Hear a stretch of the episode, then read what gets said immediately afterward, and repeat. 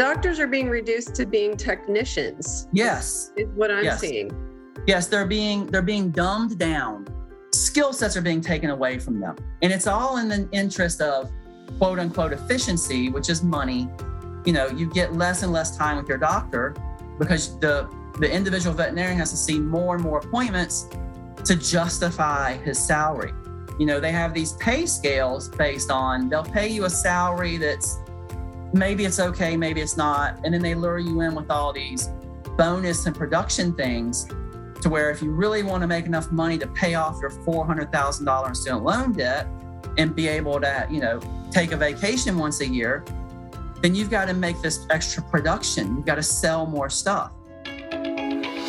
Ready to live at the higher vibrations, where peace, love, joy, and good health are the daily standard? That's what this show is all about. Welcome to Vibe. And here's your host, Robyn Openshaw. Hey everyone, welcome back to the Vibe Show. I am your host, Robyn Openshaw, and today we're kind of back to the kind of content I did for years that you guys knew me as originally. Thank you to all those of us, all those of you who have stuck with me through two years of talking about medical freedom and all things virus and vaccine. Uh, but I'm not even going to tell you my story that caused me to ask my audience hey, who do you know who's a holistic veterinarian? I am just going to first introduce him to you. I have I have his bio here. Welcome to the show, Dr. Matt Parker. Hello. And I eh, the funny thing is is like the first line of Dr. Parker's bio kind of told me what would have been my first question because I think about I think about medical doctors, I think about pharmacists, and I think about veterinarians, and I'm like, some of them do a lot of schooling only to find out that they're selling drugs to babies or selling drugs to animals. but we'll, we'll get to that. But he, his bio literally starts out Dr. Matt Parker knew nothing at all about health and wellness or medicine or nutrition before he entered veterinary doctor school in 2005. In vet school, he learned about medicine. We're talking about modern Western conventional medicine and disease, but still nothing about health or wellness or nutrition. And so then he is going on this journey and he becomes really frustrated with the meteoric rise in autoimmune disease and cancer among the pets that he's treating. And he's just not got the tools. You know, in veterinary school, he's not taught the tools um, and everything is just just like it is for people. It's just steroids and antibiotics and high tech tools. Same thing. Six years of being super frustrated with this and starting to question and ask deeper questions than they would have ever answered in veterinary school. Um, starts going into holistic stuff permaculture regenerative agriculture. He goes to dr joel Salatin's polyface farms and he's figuring out that we have mismanaged uh, livestock, we've mismanaged soils, and we certainly mismanaged how we take care of our domesticated pets. So, how how'd I do for a summary? Yeah, sounds pretty good. Thanks. So that must have been really frustrating for you to think you were going to veterinary school to help animals. You must have been a big animal lover, right? Well, yeah, I think most veterinarians, you know, most of us go to vet school because we that's what we want. We want to help animals and we suffer through a lot of years of school and a lot of extra late night and works work because that's what we want to do. And like you read in my bio, I didn't really realize that I wasn't doing that for the first few years. You know, it took me a while to realize that I wasn't helping them.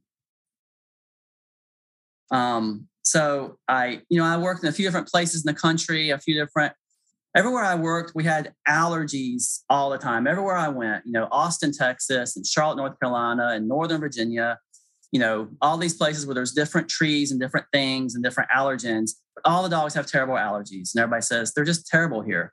I didn't And know that. because- I didn't know Oh, that. yeah, Um, Yeah. Um, um, I think if you ask most any veterinarian, you know, holistic or not, about half of what we see, by far the biggest clump or category of what we see is allergy.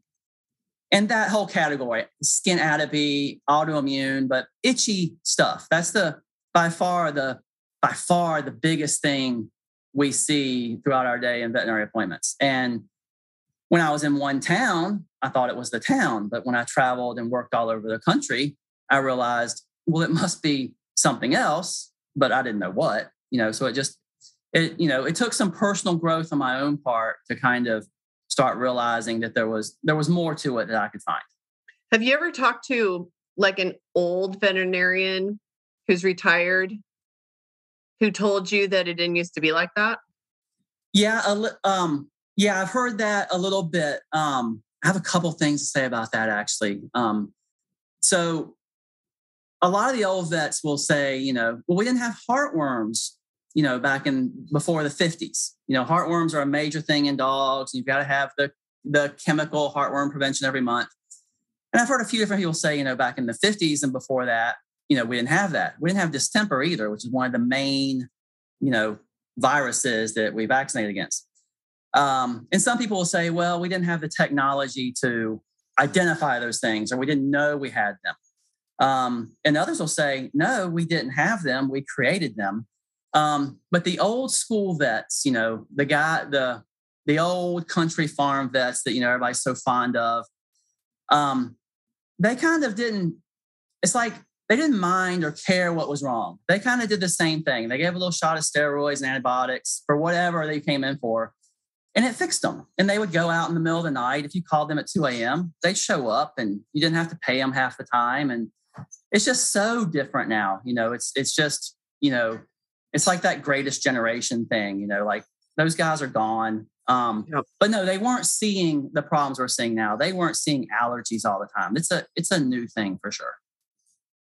I just know that that's the case with humans and human babies and human children. I'm sorry about my lighting. It's really weird. I don't know why. Um, is that two generations ago, there's very little allergies. And we went from, you know, one theory is, I think the strongest theory, and I have spent a great deal of time studying this and asking questions, and I've interviewed hundreds of people, medical professionals especially, who questioned the paradigm, the whole pill for every ill paradigm, is um, that in 1986, are you familiar with the National Vaccine Injury and Compensation Act? Yeah, yeah. So we went from, you're younger than me, but you know, we went from having like six injections in childhood to now at 72. A friend of mine who's pregnant was just handed handed at her pedi- or uh, her OBGYN appointment a list of the CDC schedule, and it's a hundred injections her child is supposed to get. hundred injections throughout childhood. So, you know, causation or correlation doesn't imply causation. There's that. Could be glyphosate's a factor. It could be a multifactorial problem. But what brought me to you is that I was having a hard time finding anybody who would take my cat without giving them the injections. In fact, so here's how it started. And maybe you saw this on my Facebook page because someone tagged you in there and I said, Can I interview you? Yeah. So in Utah, she went to three different vets. I tried to have her partially spayed because that sounded like a good idea to take out her uterus but leave her ovaries so that she could continue to produce hormone. It seemed like a great idea. And I actually feel terrible about it because she was still like howling and she was still in heat and driving us completely insane. It was literally just not at all going to work for a house an indoor cat. So sadly, she had two surgeries, so she had to have yeah. the whole thing, but with with sedation twice, and I feel terrible about that. Um, but then we moved her to Florida, and vets were refusing to see her unless she was fully vaccinated. So I would just tell them she got her vaccines in Utah. I'm not going to go get the records. That's just a silly hoop. I don't want to run run through. And she really only got the one that someone forced me to get or wouldn't treat her. Um, and so two different veterinarians, sorry, I'll make this sh- story very short. Two different veterinarians in Utah had told me that, or no, one here and one in Utah, that her teeth were rotten and that she needed to do some extractions. Well, when the second one told me that, it was more compelling to me because that's right. two people tell right there's there's your second opinion yeah. so i found a woman in um that a friend referred me to in North Jacksonville who doesn't make you get the vaccines because I had take so I took my cat in for the scheduled tooth extraction and they called me after my husband left the cat there. They called me and said, We're going to give her all her vaccines because you can't prove that she has them. And I said, You certainly are not going to do that. He'll be right back and he'll get her. And so he went back to get her. Keep in mind that this same this same um, veterinary office. And now I'm going to give you so many things to talk about. Your brain's going to explode. You're not going to know which direction to go. But I'll bring you back. Don't worry. You can talk about any part of this you want. Be- when we had been there before, she had some kind of bladder infection. She was like rubbing her butt on the ground, and her butt looked like a mess. And so we had to put her on an antibiotic, which I am not a fan of, and I did not put any of my children on an antibiotic for 25 years because I know how to deal with it without using antibiotics and I know what chaos antibiotics can cause. But I really just didn't have a cat for 25 years because my oldest son was so allergic to them. So I'm kind of new to being a pet owner, like new old, like, you know, and as a kid I had them, but I didn't have them right. for 20 something years. Anyways, in the course of her getting better after getting this antibiotic, she was doing some strange things. And the, the same vet, the one who said she was going to give her all the injections in order to have her tooth extraction, told me that my cat was depressed and needed to be on Prozac. And I like laughed. I thought she was joking. She wasn't joking at all. She didn't laugh. And so then I was just like, this this vet's an idiot. Anyway, so I go to this third vet to get the teeth extraction done because she's willing to do it without the without like giving her all catching right. her up on all the vaccines. This vet looks in her mouth and tells my husband her teeth are fine. Her teeth are fine. So now my brain's exploding and I'm like, so is basically the whole veterinary thing a big racket and they're just selling drugs or what is going on here? Just take that anywhere you want to go. I um I've got something for all of that actually. So first of all, sorry that you had such a bad ordeal with your cat. Um it's, you know, the fault lies in a lot of places. So the you know, the the veterinary industry, the industry is a racket, but veterinarians are not. So, you know, we all went to vet school because we want to help animals. And a lot of people like me just knew nothing about. I mean, I didn't know what the liver or the kidneys do. I didn't know anything about how the body works before I went to vet school. I mean, I didn't know anything at all. You know, and we ate fast food and steakhouse restaurants. And, you know, mm-hmm. as, a, as a kid, I would drink a two liter of Dr. Pepper every day in the summer. You know, I didn't drink mm-hmm. water or anything mm-hmm. healthy. But anyway, so I knew nothing at all. So in vet school, I learned how all the organ systems work. And they're taught to us kind of as separate things. This is how the kidney and urinary tract system, system works. And over here is how the liver works. And over here is the nervous system. And it's all separate. Um, but they teach us all those things. And what my observation is with the past couple years in human health and my experience as a veterinarian is that the Western modern medicine concept is ego driven.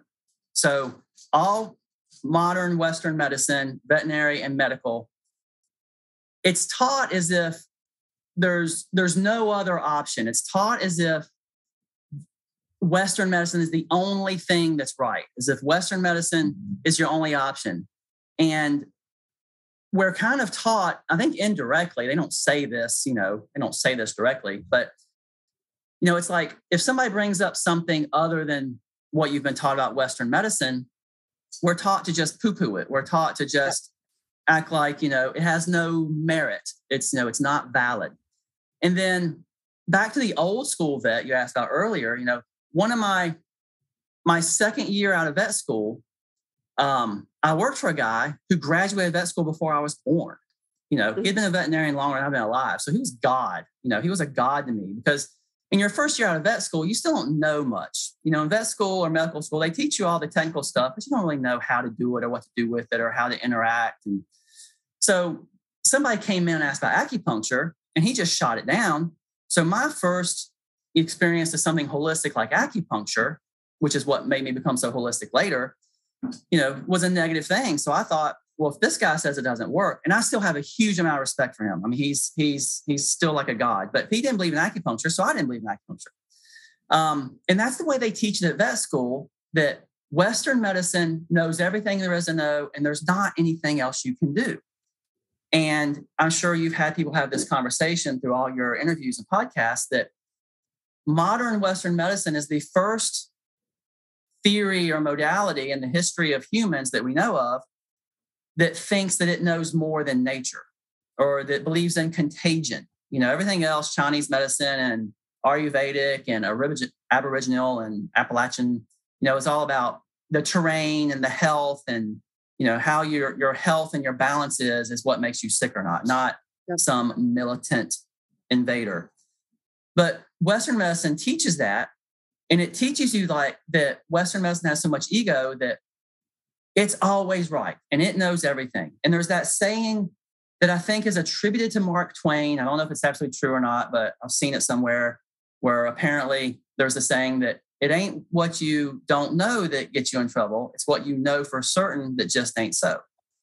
So I saw that on the movie The Big Short. Um, so that's what Western medicine teaches us that we know everything, but we don't. You know, we don't. And all the other branches of medicine that are more holistic teach us to ask questions and try to figure out what's wrong in the body that's allowing you to get sick in the first place.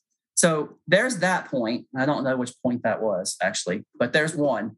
Um, so about a separate point about your cat in the ovary ovary sparing spay, I agree with in concept. You know, we're all born with our hormones for a reason, and we don't need to take them away. The reason we spay cats and dogs is for human convenience. If we would just train them better and keep them wherever we need to keep them, they wouldn't be reproducing you know, theoretically like our kids, maybe, you know, um, but we don't want to do that. It's it's not convenient. So we remove the reproductive organs. Um, what your vet wanted to do was save the ovaries and just remove the uterus so she can get pregnant and she still have her hormones, which is a good idea, and I agree with. But that's that's another point I'd like to make that if you're going to do something, you have to be almost an expert. You have to know what you're doing. Like I would not do that surgery because I'm a holistic guy and a thinker and acupuncture and hands on chiropractic, I wouldn't be able to do that surgery correctly because it's just not what I do all day. Um, you have to remove every single microscopic ounce of the uterus tissue if you're going to leave the ovaries in there, or else the uterus causes a bunch of hormone reactions and causes what your cat went through. So if you're so going you to think do that, you surgery, think maybe that vet that I took her to and said, I just want this modified spay. You think maybe he just could have done it right and he maybe didn't know how? Not exactly. Um, and I want to be careful that I don't discredit any veterinarians because I have so much respect for everybody, even when they don't believe in what I do and badmouth me, because I know they give their heart and soul. Um, it's very technical and difficult. If you're not really well trained and really proficient, and you haven't done that surgery a lot of times, you're not going to do it right. You know, it's like doing a knee replacement or a hip replacement. Like if you go in for a hip replacement, you don't want the doctor who's doing it for his first or second time. You want the right. guy that's done it a thousand times. So I think that's the situation that happened there. And part of it is they don't teach that procedure in vet school because they want you to just remove everything. They don't want you to do it different. So to learn how to do it different, you have to teach yourself, and that takes some practice and some trial and error. And you may have fallen in, into that part of that person's career, and you may have benefited them because now they do it better for other people. I don't know. Um, I try to find the positive. So the point there is, if you're going to do something like that, you don't necessarily go to me, the holistic vet, you go to the board certified surgeon who can really do it right. But that guy's going to want you to have all your vaccines. Um, so, um, vaccines are something that big pharma has just, just you know, brainwashed us into believing. Um, I mean, I don't believe in vaccines at all, and I have a license, or well, that's a diploma. I have a license that the, the state says I'm allowed to be a veterinarian in their state, which I don't really agree with because now they can control how I'm a veterinarian because I'm licensed by them. And they believe in vaccines.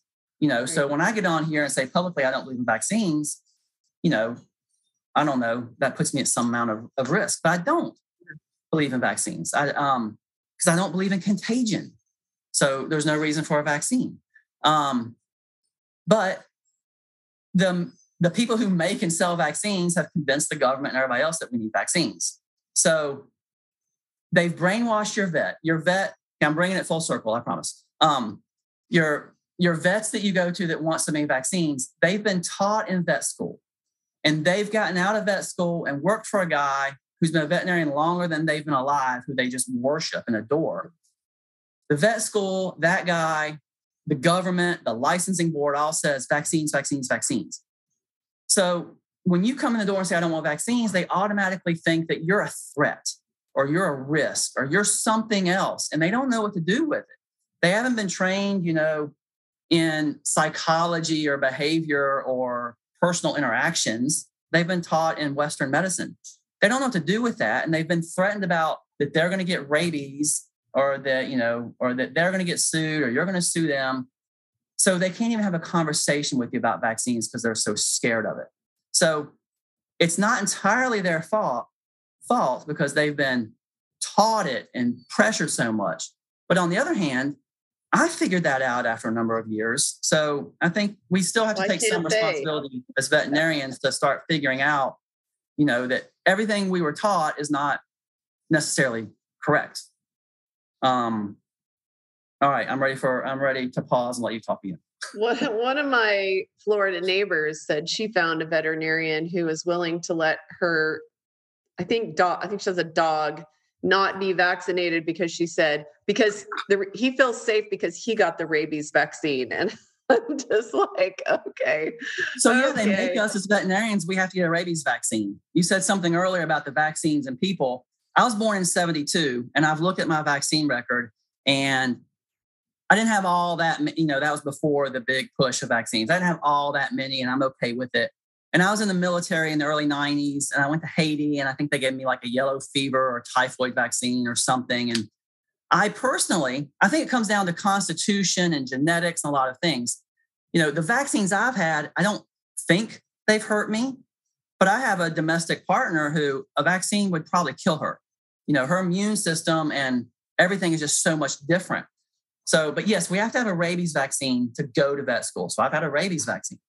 And if you that vet is kind of what that comment you is kind of interesting because if you believe in vaccines like kids with measles or whatever if you're vaccinated then why are you afraid of the ones who aren't vaccinated? Right. same thing with dogs you know. A part of the the influence is the biggest problem i run into is i have a lot of patients who they want to go boarding or doggy daycare or maybe they're going to have to go to the emergency clinic some point you know for something i don't do because i don't do that stuff and they require the vaccines. Right. So, you know, I make the argument, well, if all the other dogs there are vaccinated, then why do they care that your dog's not? Your dog's not going to get them sick. So yes. vaccines don't make any sense. And the first, people, you know, don't even know what they believe. Um, yeah. And then they, they, um, so like I said, I don't know these issues so much with animals, but I raised four children to adulthood and my oldest son was vaccinated and injured and in, was in and out of hospitals for a year um, really severe asthma was the way it presented. And I didn't really connect. He got the MMR jab and then had this life threatening asthma, even though he was born perfectly healthy and was perfectly healthy for several months until I had my next child and got her vaccinated. And the same thing happened, like on a dime. And I was like, oh, and I was injured from the flu vaccine. And it was, you know, just you don't really connect it because no one helps you connect it. It's not like your pediatrician tells you hmm, maybe that was the vaccine we give. them. they don't want to say that. They don't want to know about it. It's like hear no evil, see no evil, all those things. But I know, I know about, you know, like my cat being kicked out of multiple veterinary offices now, pretty much all of them. And so I have to just find a veterinary office. What you got to realize is 23 years ago, I got kicked out of a pediatrics practice. Hmm. They literally, I went in for an ear infection. I was already well down the road with terrain theory. So if you guys are listening to Dr. Parker say he doesn't believe in contagion, I believe that what he means is I don't believe that there's germs chasing you around and they're going to catch you and they're going to kill you. He believes that the body is full of germs at all times. I did Dr. Parker, I did um, recently an episode I, I, hope you guys will all watch if that's foreign to you because it'll change your life. It's very important material, which was um, terrain germ theory for dummies. So debunking the germ theory, like there's a kernel of truth to germ theory. Maybe maybe you don't agree with that, but I believe there's a the pro- the problem with it is that there's a, a kernel of truth to it, but then people make it the entire construct, and really 95% of it is the are we a good host for those those bacteria those viruses the mold the yeasts whatever to get the upper hand well if we keep our if we become a host that's pretty impervious to those things. So anyway, that's a whole other that's a whole other topic. But yeah, I took my daughter in for she she had ear infections from the time she was little. and her eardrum kept rupturing. I think her eardrum probably ruptured like 15 times. I was worried she'd be deaf. She ended up being wow. this singer, like just started busting out in high school with this like operatic voice. And I'm like, first of all, wow, because I can't sing and neither your dad. But second of all, yay, you're not deaf from all the times that your your eardrum ruptured. But I so I take her in for this ear infection, and I also do not want the antibiotic that I know she's going to prescribe, but I want to have it in case I really can't, like my natural tools don't work, which they always did. Like I said, 20, find me another mother of four who raised children for 25 years without an antibiotic. Well, how did I learn that? I learned that the hard way with my first child. The one I vaccinated, the one I injured, the one I gave the antibiotics to. That's when I started learning. Like you, I went past my my normal training. I'm a psychologist. I got all the degrees, and you know when you when you acquire that third degree, there's something about a terminal degree that to cover for. Tell me what you think about this. So, so they kicked me out of the pediatrics practice, and I wrote a four-page letter to them saying, you know, because I was like, "You're kicking out my three children out of this pediatrics practice because my child isn't fully vaccinated, even though we went for an ear infection." And I was like, "What is your reasoning?" And they said, "Because your child is a threat to our practice." And so I went home and wrote this four-page letter, and I was like, "But if your practice is vaccinated and your mm-hmm. vaccines work, how is my child a threat?" So exact same thing that you said. But that's when you get no answer, and so tell me if you agree with this or what your experience has been when you get that terminal degree it's almost like they like anoint you as now you are among the elite you are the most educated among us and so you sort of figure out and here's the big ugly secret that you actually don't know shit about shit i mean you, mm. you kind of said that you know like you so you start practicing and you're this great you're wet behind the ears and you got this guy who's been doing it for decades and he was your god so you kind of figure out you actually don't know that much. And I've heard med- people come out of medical school and say that they're like getting to the very end and they're like, okay, wait, when are they going to teach us how to practice medicine? Yeah. Then, then they're like done and they're like, oh, oh, that that was it. Like that was the thing that I was supposed to. Uh, apparently, I missed where I'm supposed to actually practice medicine.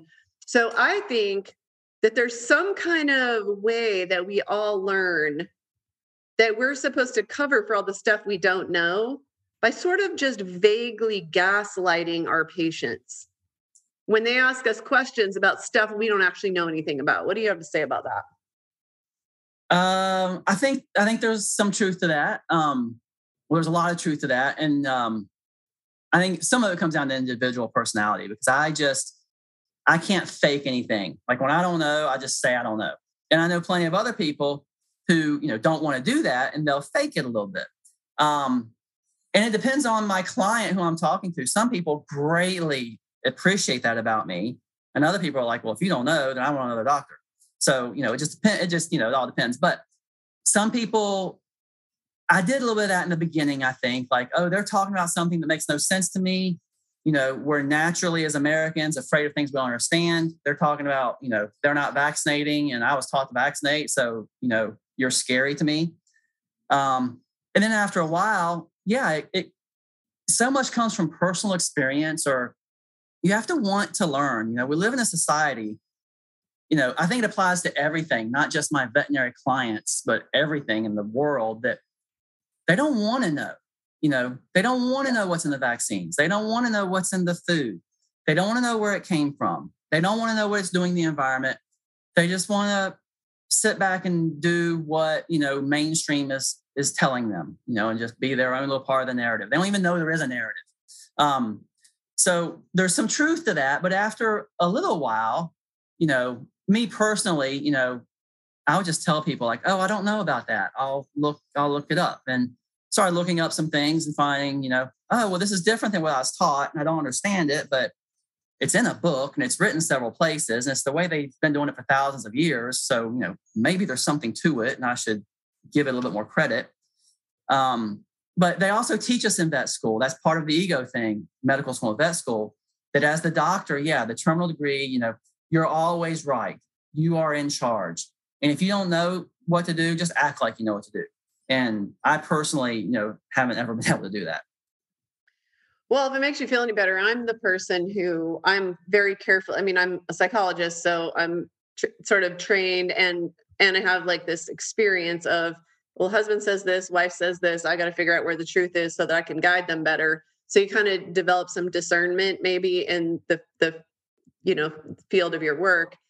But I really appreciate it when someone says they don't know because then it means so much more to me when they do know something because they've just shown me that they don't have such um, an ego thing going on that they're going to bluster and bluff me or even sort of vaguely gaslight me when they don't understand stuff. So I, I can laser in on it.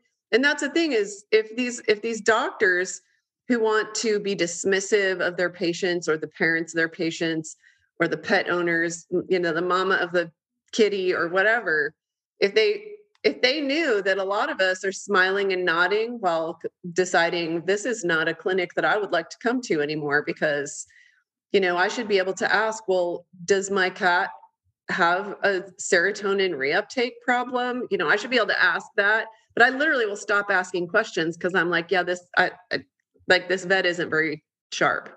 Like this vet just drank the Kool-Aid and yeah. is here is here to hand out drugs to my cat for problems she doesn't have. Like I took my cat out to the beach yesterday. My cat does not want to be on the beach. I my husband and I have this debate, this constant ongoing debate. He's like, she hates the beach. How many times are you going to take her to the beach and find out that she hates it? Then we went because we have the we have the intercoastal behind us. We went and we put her in the kayak, and it was just a it was just like a starter kayak trip. Like put her in the kayak. We didn't even like lower the dock and get in the water. Like we're just gonna get her used to it or whatever. And you know, my argument with him is she lives on a beach. She should get to experience the beach. Like even if it's scary the first few times, she'll go there a few times and she'll learn that it's not scary and then she doesn't have to live this this life of imprisonment in this in these four walls. So he, I mean, we don't really argue about it. We mostly just like banter about it because he does not want to take the cat out and deal with her freaking out and and whatever. But you know, I I just I, I, I don't know. Like these these vets want to tell me that I should not let her be outside whatsoever because she's going to get heartworm. But I go there and and all all these vets should know that that there are patients like me who go and we hear before we leave, they upsell us into this and that and the other thing. I see what y'all are doing. I see y'all upselling. I know my cat doesn't need heartworm medication, or am I wrong?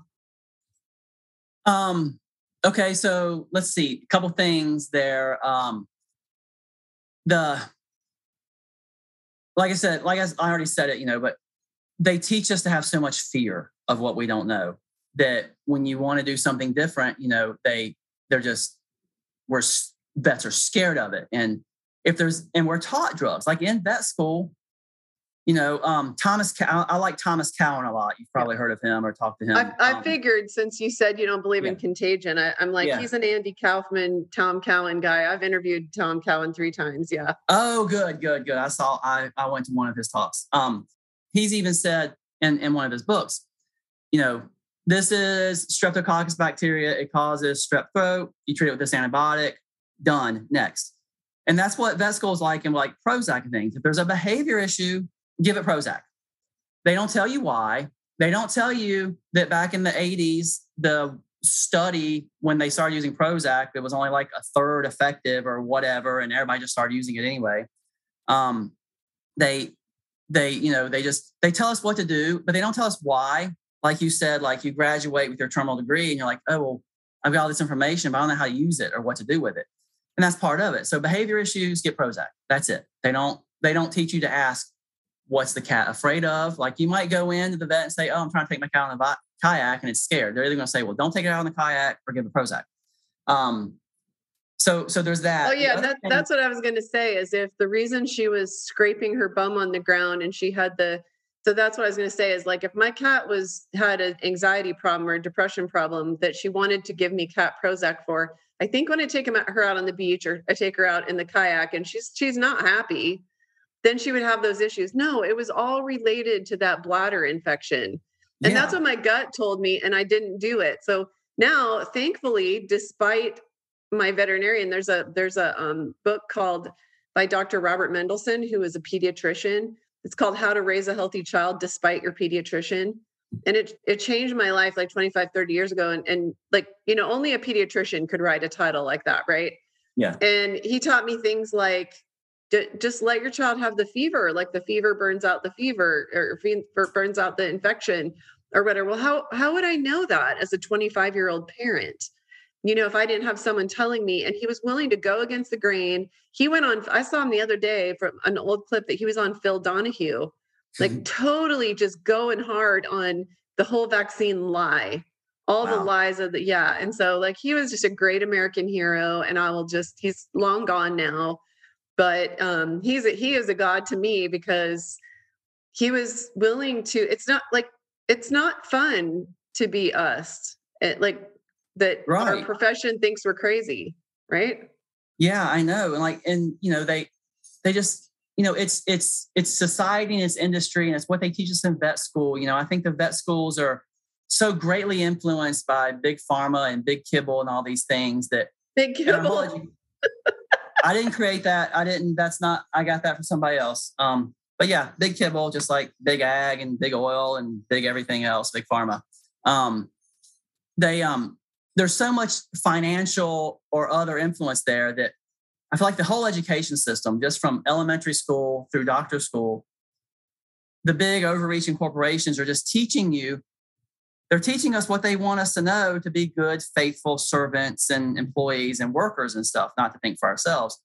They just teach us so much, you know, make us so afraid to think for ourselves that you have to be the right person who's willing to think for yourself in the first place, or you're just going to spend your whole career as a veterinarian just just giving the drugs and not ever listening to your clients not not listening to what you have to say. You know when you have to say i think this is what's wrong you know there's the ego component of well i'm the doctor so you don't know what's wrong. I know what's wrong. And i've been taught to run all these tests. Oh back to dr mendelsohn that's where i was going. He was he's from a different generation. He's from that you know greatest generation or whatever when they didn't have the tools and the lab equipment and all the fancy things. They had to figure it out with their brain and their hands and their their five senses and their sixth sense. And they had to think about energy and they had to think about emotion and all the things going on in this animal's life.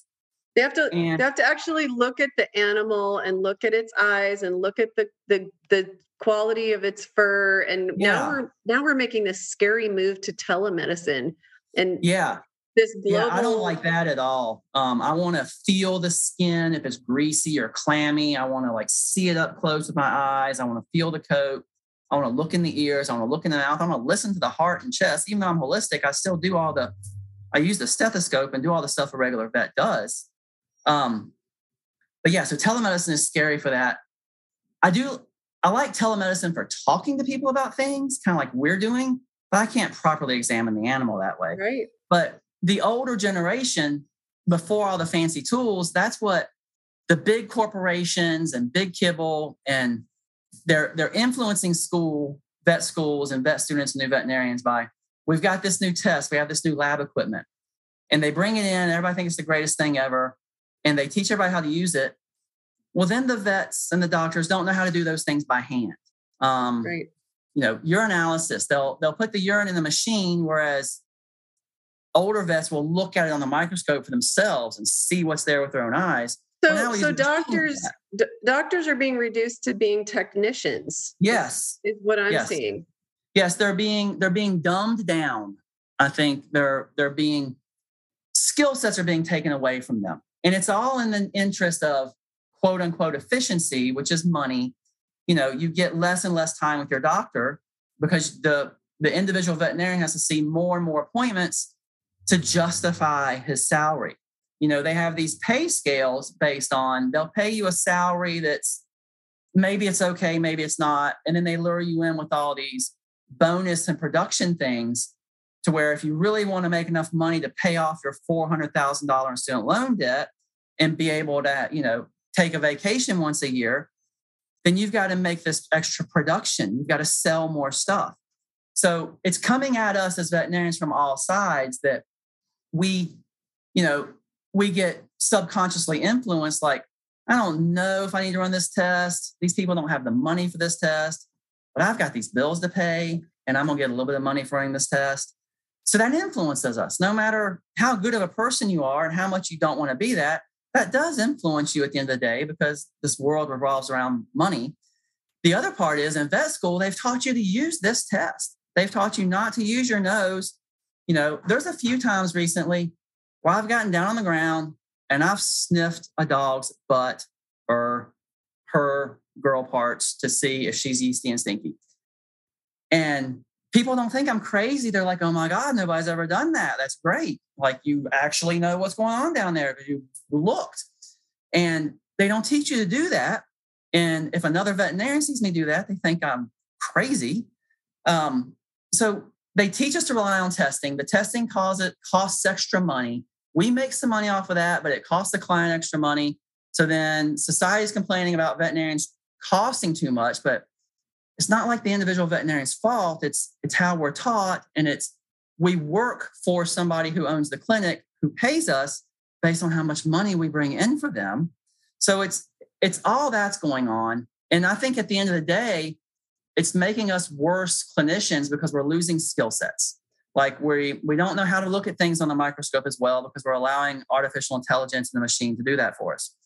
And we don't just lose that skill, we lose that part of the brain that thinks that way or solves problems that way. So it's making us worse in other ways. And I kind of compare it to, you know, truck drivers don't have to change gears anymore. They have the so they don't know how to slow down a truck without brakes. They don't understand how the transmission and engine work together for for traction in bad weather. You know, so they don't know what to do when they don't have those tools. And that's just what we're creating with veterinarians and medical doctors. We're so reliant on technology that we we don't know how to think for ourselves or think outside of the box.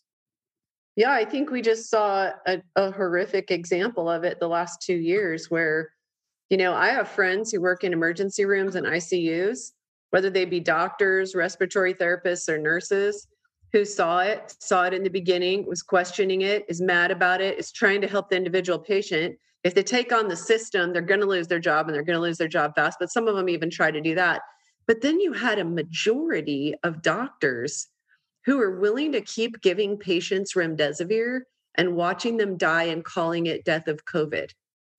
Like there's that if there's a, a more stark example of exactly what you're talking about in the human realm than all these doctors who gave remdesivir to every single patient and then watch them die in a way that they've never seen a patient die of any kind of bacterial or viral infection and mm-hmm. ask no questions and keep forcing it and bullying the families into it. I mean, I've done a bunch of those stories and not to go sideways on that topic, but it just highlights what you said that these doctors have become so codified and well the cdc says that if that you have this then we must give you this protocol and and it's technical enough and difficult enough and takes up your time enough that you think you're practicing medicine. You don't even realize that you've you've completely lost the art of it.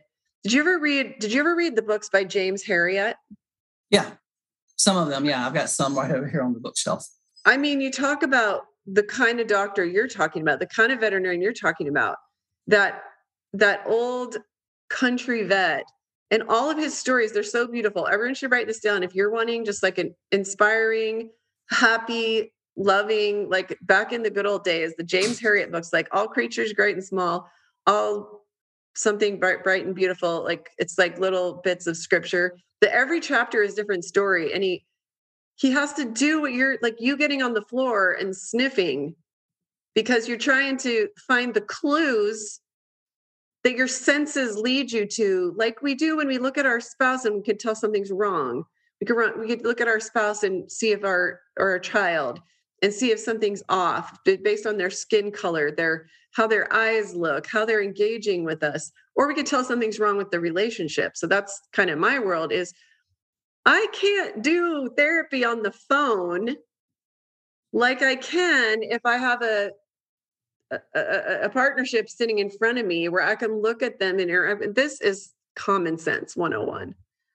There's right? um the it is um slightly off topic the therapy when you said something about it being a what your profession. I any vet will tell you this, not just me being holistic. In the exam room, you would not believe how much of a therapist we have to be.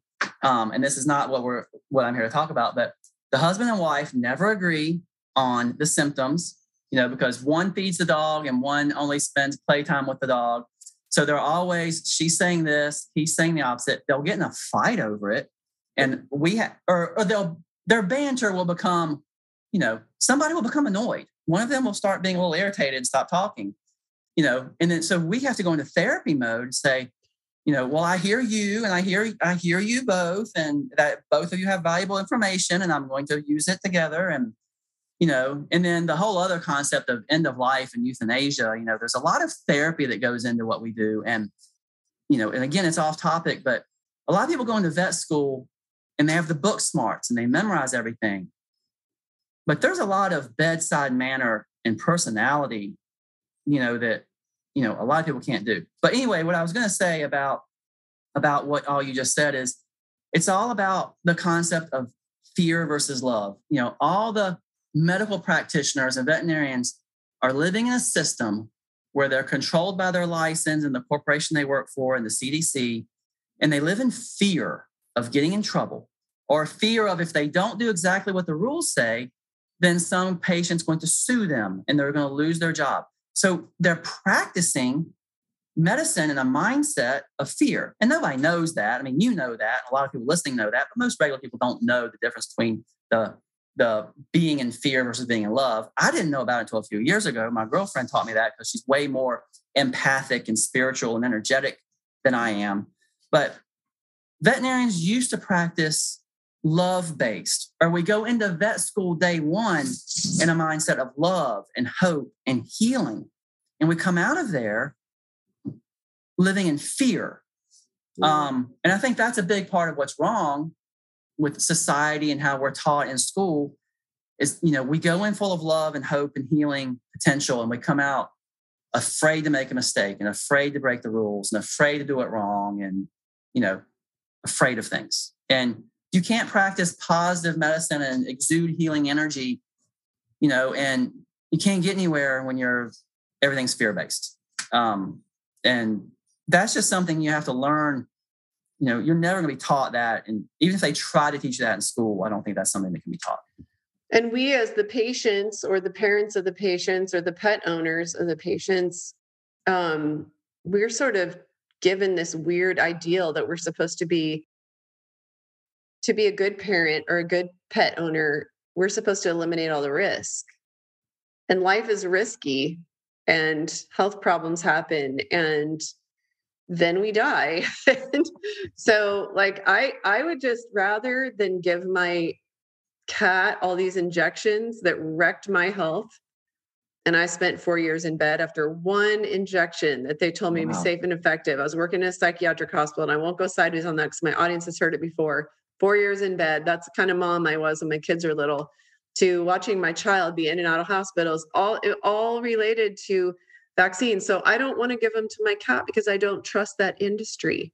So let me ask you some rapid fire questions. Okay. Are you are you rewarded for having X amount of your patients vaccinated? Are you penalized? are you rewarded for getting more vaccines in more pets and are you punished or penalized for not doing enough of it?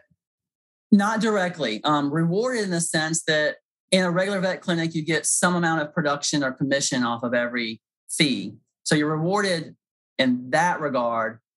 You're punished more psychologically or subconsciously, you know, because everybody else believes you should give a vaccine. So if you don't give a vaccine, the other vets kind of look at you a little funny or question you, or they they go through what you went through that, oh, well, your cat's not allowed to come back in here and see this other doctor because he didn't have a vaccine last time.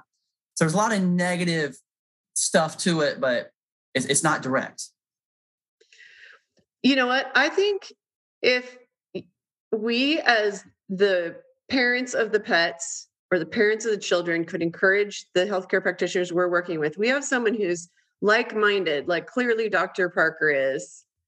But he, you know, when he was at the beginning of his journey, if we, the patients, could encourage these doctors, they're probably scared that their patients will leave. They're probably scared that if they go in the room and spend the extra 20 minutes to talk to you about maybe why you wouldn't want the vaccine, ah, I just spent 20 minutes talking myself, talking people out of my income. I mean, that's what Paul Thomas told me, who has done some studies and they've just destroyed his life, his career.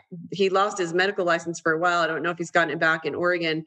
But he was he was out there telling people, he said, he said, I would go around and spend hours every day decreasing my income by a million dollars a year. I, I don't mean income. Nobody's nobody, no pediatricians making millions of dollars a year, but revenue, right? Yeah. Like revenue. Everybody understand. Like you might make your your practice might make three million dollars, but you put two hundred thousand in your pocket. Hopefully, everyone understands that. But what I'm saying is, he said he cost himself over a million dollars a year in revenue by talking parents out of what makes pediatricians a living. So, what do you think is truly um, a risk that we should vaccinate a a house cat or house dog for? Do you think that there are vaccines that work and we should do it?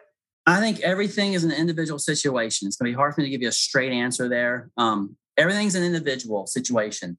So, um, and I want to make sure I'm not bad mouthing anybody because most vets are not in it for the money, but we do get influenced and make money based on how much we sell. But every vet went into vet school like me wanting to help animals, not because they want to make money. So I don't, I don't want to give that impression, even though it does, it, can't help it but be influenced by it it's human nature. Um, but I personally, not believing in contagion, don't believe in needing vaccines at all. So, but I, it depends on the individual and the lifestyle. So I, I'll make the argument you know, with somebody in the room. So sometimes I'll have a client in the room who doesn't vaccinate their kids and, you know, they're they're clean and vegan. You can tell by their skin color and they're not puffy. You can tell by the way they eat and dress. I can talk to them about it more and they're open to it. So if your dog or your kid is living a permaculture lifestyle and you're growing your own food and you're in the soil amongst the microbes and you're not sitting under fluorescent lights all day and you're out in the sunshine and you're getting exercise, you're doing all this stuff, your immune system is healthy enough that you're probably not going to get sick and you definitely don't need a vaccine. However, if you've got this little pit bull puppy who came from a Craigslist or some dirty situation where he's been bred and living in some tiny backyard that's full of disease and poop and trash, he's going to be sick. And if you don't vaccinate him and he gets sick, well, then the world, the veterinary community thinks it's your fault for not vaccinating. You know, parvo and distemper are the two big, other than rabies, the two big main things. They're in a combination shot. It's the puppy shot that all vets give. Well, parvo and distemper exist in the environment to clean up all the trash and garbage that's in that dirty environment. And if all that trash and garbage is in your dog's belly, then he's going to have the infection in his belly and he could die from it. The vaccine somehow in some animals seems to make them not react to the infection as much and seems to help them in some way. So even though in the long term they're not getting the toxins cleared out, they don't die from this disease right now as a puppy. So even though I don't believe in vaccines, I do be, I have seen you know some science and some hands-on observations that you know it stops the virus from doing what the virus is trying to do. The virus is trying to clean the toxins out of the body but there's so many toxins in the body, it kills you in the process. It may stop that from happening. And, you know, I'm going to have, you know, I'm going to have to take that. I don't want the puppy to die. But then I'm going to go on and get the puppy a cleaner environment and a cleaner gut so it doesn't need more vaccines. So super clean and healthy, no vaccines. But if you've come from a, a dirty situation and your body's already full of toxins, it's tricky for me because the vaccines are more toxins in the body. It might make things worse, but they also might stop you from dying from this viral cleansing process. So again, it's individual situation. Your cat is outside. I'm a big raw food feeder. You know, I don't like kibble because it's artificial. If your animal's eating the food it was designed to eat, you know, raw food basically, and it's outside and it's digging in the dirt and it's interacting, doesn't need vaccines. If it lives in an apartment and its little feeder out on the pesticide covered lawn every day and it's licking that off its feet, it's got all the pesticides in its body, then you're in trouble because the vaccine might really set off a bad reaction. Mm. But that dog is more susceptible to disease and injury. So I look at every situation, you know, and I will give some vaccines, even though I don't believe in it, because if I don't do it, they're going to go to that vet you went to and they're going to get every vaccine that is possible. They're going to get them all at one time, one day while they're under anesthesia and already weak. So if it has to be done to fit into society, I'll do them one at a time I'll use the least toxic vaccine I can find, even though it hurts me to do so. I know I'm saving them from a worse fate if I don't do it. That was part of my problem is I was like, what kind of poor judgment is that? That right before my cat goes under anesthesia, Yeah. I later realized for a surgery she doesn't need that will make them some money, but it, you know, her teeth are her teeth are fine. I mean, this this other vet we went to said there's a little bit of erosion on these two teeth, and that's it. Like um, but anyways, yeah, that she wanted to give her all these injections all at once, right before anesthesia and surgery, which is an insult to the body, which is, you know, that's tough enough to come back from. Right. To me, it was like I'm I'm just with the wrong vet anyway, even if I wasn't going to go fight the fight the vaccine battle. Okay, so food. For those of us who like let's people are limited in their incomes right now, like Yeah. things are not good. Like what Right. if you have an indoor cat and you're not going to go catch some mice for them or whatever and they're not outside cat and i don't want my cat in the glyphosate in the grass either. So i told you my cat went to the beach and to the got we put her in the kayak yesterday. That is rare. That is rare. She lives her life in four walls. What can i buy? I've just been buying organic organic food but it's carbs. And so and so then i learned from this um you guys know dr eric z uh, he has this holistic vet Uh, and she's in Tampa, and she told me feed my cat three meals, and she's lost weight. It was just weird she had gained weight, and I think it's because all the carbs in her food. Like cats aren't supposed to eat carbs. There's no organic food in the cat food in the store that doesn't have carbs for cats. I really, I'm very frustrated. What do I feed her that I can order or buy in a store? Well, so the way our you know system is set up, the good healthy stuff is more expensive than the stuff that's bad for you. So raw food and the food that cats are supposed to eat is is is more expensive and it's hard for most people to do. Um, cats are obligate carnivores. They're not supposed to have any carbs. They're supposed to be meat eaters and hunters. And so it's it's we're in a really bad situation. Um, there are canned food is better than for cats than dry food. Okay, so that's that's Okay. step one. Cats evolved. I won't get too much into veterinary stuff, but cats evolved as desert animals, and they didn't drink much water. They ate lizards and rodents wherever they could find. And the basics of this are, you know, you and me we're sixty or seventy percent water. Our cats and dogs are sixty or seventy percent water. You know, we're we're, we're more water than anything. Um, well, if they eat a, a a mouse or a lizard, those things are 60 or 70% water. So they get the moisture from those things. So the point I'm making there is canned food, even though it's terrible, is a lot more moisture than dry food. So that's one way it's better for them. So if you can get your cat to eat canned food instead of dry food, that's a huge, huge step. It's way lower in carbs, it's way better in hydration. Most cats die when they die of old age, is kidney failure. Well, kidneys are all water retention. Okay. That's the most common thing I think we see in old cats when they're just dying of old age is their kidneys. Um, well, if we get more moisture in them, you know, we may not have that problem. Um, I'm a raw food feeder, but I, I really want to clarify before anybody goes out and does anything on their own. The hamburger and chicken you buy at the grocery store will kill you. It's been raised in a factory farm environment with terrible bacteria and stress, and it will kill you and your cat if you feed it raw. The raw food I feed, I buy from kind of boutique specialty stores that sell raw food. Um, and it's not just meat, it's organs and bones and everything. Because if your cat went out and killed a mouse, it would generally eat the whole thing. Um, so that's what I recommend for cats and dogs, really, but it's expensive. And I just want to make sure people know that you can't go get chicken at, at Walmart and feed it to your cat because everybody in the house is going to die from the bad bacteria and that stuff. But the raw food companies are getting chickens and beef and pigs that live on the regenerative, regenerative agriculture type farms where they're super clean and healthy and they're unvaccinated and they're building soil and they're sequestering carbon and you know they're just better for everything. So um actually on my website if anybody wants to go there it's drmattparker.com um, dr mattparker.com there's a nutrition tab and i've got like this 14 page document pdf that you can download. And the first section is the hydration thing i just talked about. And it also lists a few brands that i I like. I don't get anything for it. They're just brands I've fed to my dogs over the year that I like. So the nutrition tab on my website will help you with that and help you understand it better.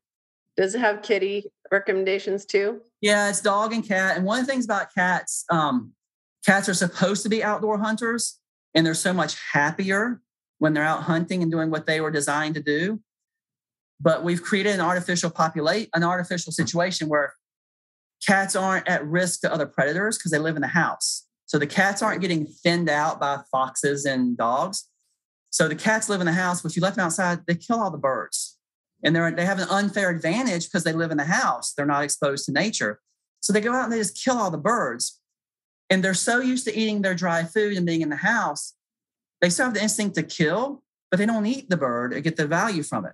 That's my yeah. So we we were in Park City till a year and a half ago. So in Utah, and we had this fabulous big huge deck and she would go out there and kill the bird and then i would come walking in the house because a lot of times because park city's so beautiful like in the spring summer fall like you just leave the back door open.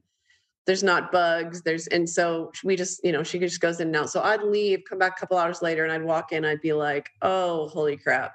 Because there's feathers everywhere. I'm like where's the dying bird? She never killed it. She just wanted to play with it. And now that we're in Florida now at my other house in Jacksonville, she can go out on the, the, the small deck.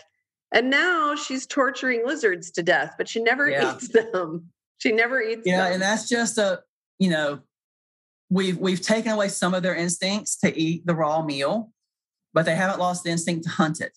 Um, and and like I said, if the cat was living outside as a wild animal, it wouldn't be as much of a risk first of all, it would eat what it kills, so there wouldn't be the waste and the torture and the drama. Um, but there wouldn't be as many cats, you know, because they wouldn't be surviving because right. they wouldn't be sleeping in a warm, safe indoor shelter. So I love cats. I mean, I'm a, I'm a veterinarian. I'm not against the cats. I'm just saying we've created such an artificial world that now we're in a situation where the cats would be so much healthier and happier outside, but they're torturing the birds and the lizards. And that's not fair to the birds and the lizards. No, it's not. I was you know, there's like a couple articles out there on the internet about how many birds die as a result of probably mostly domesticated cats. But yeah. And my husband and I keep having this conversation about how like the more we learn about what's really going on in the world and who really runs things, which does not appear to be our actual governments.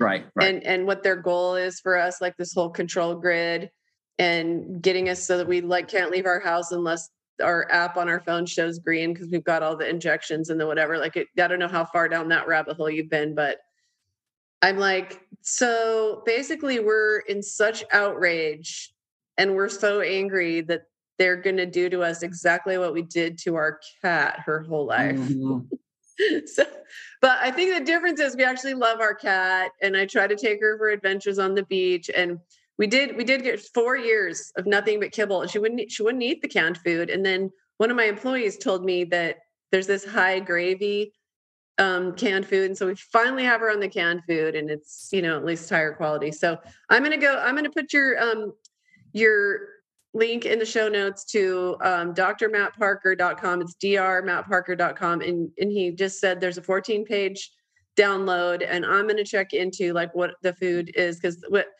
I've been to those boutiques and it's like freeze dried food. First of all, Phoebe wants nothing to do with it and it costs like $25 a pound. And I was like, eat that.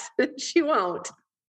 It's worse than kids, like worse than kids. Like kids won't eat it, but cats really won't eat it. So yeah. Anyway, any any um final like words of advice for pet owners? We just we're just so glad that you exist because you're so rare. Thanks. I appreciate that. And um and nobody knows I exist, but I know I'm trying to help what people can find me. Um, the um, the um, real quick, the dry kibble is high carbs. Carbs are sweet.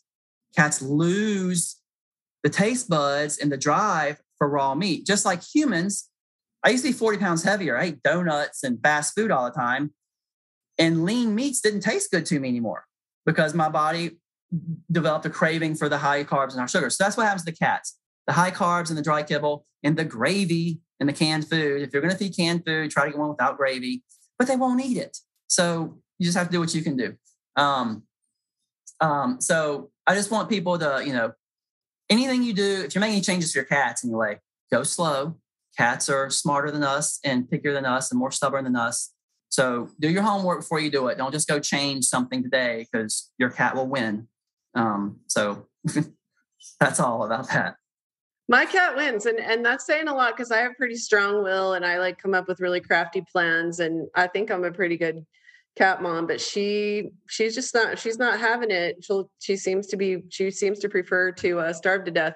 But what I was starting to say before, just because I'm the same as you, like I'll lose my train of thought. I was talking about how we as the patients need to tell the doctors, like, hey, we're here for you. I'll tell my friends if you if you want referrals, you be the vet that doesn't give the the force all the vaccines and you'll do procedures on animals even if they're not fully vaccinated.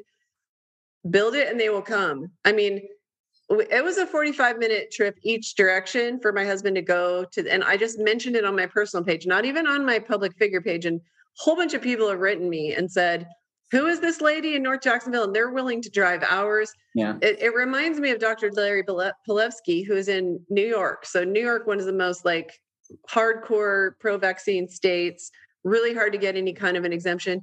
He has been a pediatrician, you guys, for 20 years and hasn't given a single vaccine. And he and he has a wait list. He has a full practice. Here's the thing. These vets can specialize. I just want more of them to know my my daughter is actually dating a veterinarian your age. So he's not that much younger than me. And and I don't care. He's a good guy but he's um and he didn't get the jabs and you know like she and he haven't really talked about why she hasn't and he hasn't but so he's he's a veterinarian and at least questioning like you there should be like an association of like biological veterinarians or whatever. I mean, somebody made that up for dentistry. It's not even a thing. Biological dentistry is not a thing. It's not like they teach that in, in dental school, but is there an association or somewhere we could find people like you? And where do you practice? Um, I just moved to Jupiter, Florida. So I'm like 200 oh. miles south of you, I think. Um, and I only do house calls. Um, so we're near West Palm. Um, okay. So um, I'm kind of in the West Palm area. Um, I'm just doing house calls um, just through my website. Um, I do house calls because I want to go in the environment and see like the Glade plugins and all the toxins in the house that are making the animals sick. And and I, I think a lot of what I do is I educate people. You know, like we talk about the things like you and I have talked about, like I think that's the biggest thing I give to people is I introduce them to things they don't know about about health and wellness and disease and toxins in the environment. Um, and that just helps them better care for their pet in the future. And I still do, you know, blood work and whatever we need to do, but that's what I really enjoy doing. And I think that's the biggest benefit people get from me is just learning this all this other perspective. You know, it's not alternate. It's just alternate's like second class. It's just, you know, it's the way it used to be. You know, it's the way we used to treat me- medicine and health. Um, there's a the AHVMA is the American Holistic Veterinary Association. um, but so many people, it's a bandwagon.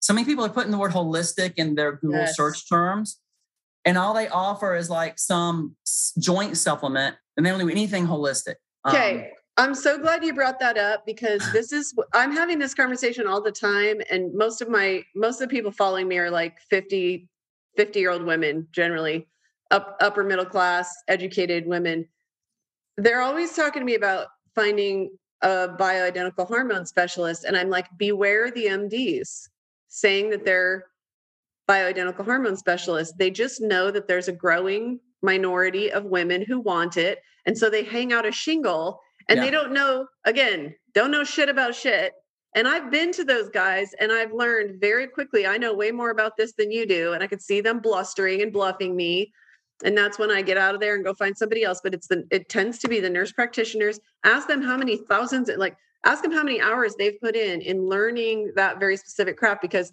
somebody could call themselves a holistic vet you're exactly right i'm so glad you brought this up because it's so important is that they want to capture the holistic people, the the pet owners who are figuring out that most vets just want to put your cat on cat Prozac and stuff and rip their teeth out. It's a new thing. We were talking about that on Facebook, and you jumped into the conversation. Someone tagged you in there. Uh, you guys, they're ripping perfectly good teeth out of mouths because I guess it makes them a lot of money or something. Not you, but some of your colleagues. I know you don't want to criticize them, but I will. It's what they were taught, though they haven't learned to think for themselves and to question what they're doing. I'll tell you about that.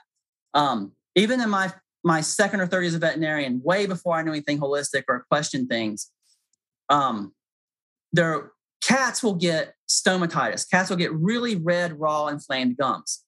And the solution for it back then, 10 or 12 years ago, or whatever it was, the, the dental, the boarded dentist, the board of dentistry for veterinary medicine, their solution was pull every tooth out of their mouth because their, re, their gums are reacting to their teeth.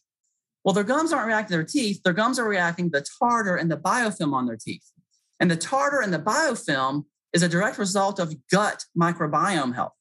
So when you feed them the right food, their gums don't react to the junk on their teeth. So you found a vet who, you know, cleaned up the teeth manually or said, oh, it's not that bad. But so many vets have been taught that the, the gums are going to get worse because they don't change the food. So you go to a vet and they see some red gums and they're like, oh my God, these are going to get worse and worse and worse. We've got to clean the tartar off because the gums are reacting to the tartar, which is true, but it's reacting to the tartar because of what we're feeding them that's changing the bacterial content and the, the pH of the saliva. And I don't even know what all, it's changed a bunch of stuff that's caused our teeth to be that way. So they're taught you've got to get those teeth out of there because unhealthy teeth and gums and the bacteria gets in the bloodstream and then it goes to the heart and affects heart valve, which is a true thing in people. But it's only true when your teeth are raw. I mean, you got to be really bad before that's a problem. And again, that's all they know. They've ta- been taught in vet school the teeth of the problem, get them out. Um, so they're not necessarily there for your money, even though dental work is expensive and they make a lot of money from it. And we as veterinarians, we make more money on surgeries generally than we do on just regular appointments um, because that's just the way the system is set up. But but I promise you, 99% of them are not doing it for the money. They're doing it because they were taught and they believe it's the right thing to do because they were taught to not question what they were taught. I believe so, you. And and if you're not taught anything holistic and you're not taught about how the tooth is an organ, then you don't know what else to do.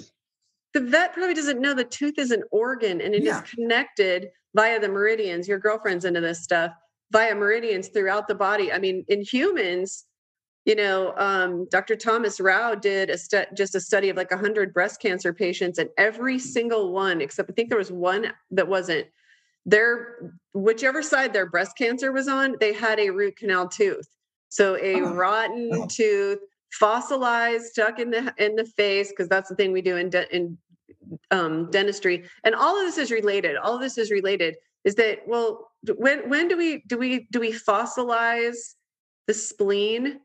Or the appendix no they they remove it or what we really should do is what i like to do is save people's gallbladders by flushing their gallbladder by detoxing them by putting them right. through a yeah. process and you know so that's that's what we do if we can get the people before the 1.5 million of them per year in the united states alone get their gallbladder removed like because their doctor isn't taught the gallbladder is you know metabolizing fats before the liver. If you get rid of that gallbladder your liver has to work that much harder. That means your liver's in that much more trouble.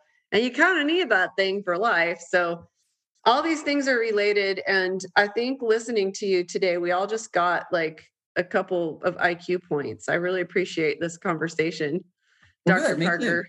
Thank you. And thank you for what you do. And for the care and compassion and going the extra mile. I know you could make a lot more money um, doing what those vets are doing who wait until my husband drops her off, knowing that I'm going to be sort of trapped and say, we're going to give her all the, the mm-hmm. vaccines. Mm-hmm. And you could make more money doing that and selling, selling the heartworm medication and the, the kitty Prozac on the way out the door. I know you could make more money doing that, but honestly, and I absolutely believe this, keep putting the word out there. People like me will keep putting the word out there and we we we we are sort of this loose community all over the place that are there's this mass awakening and we will send the people to you. So thank you so much for your work and for being with us today. Yeah it's been a pleasure talking to you. Thanks for having me and sharing me with all of your people. My pleasure. I know all right bye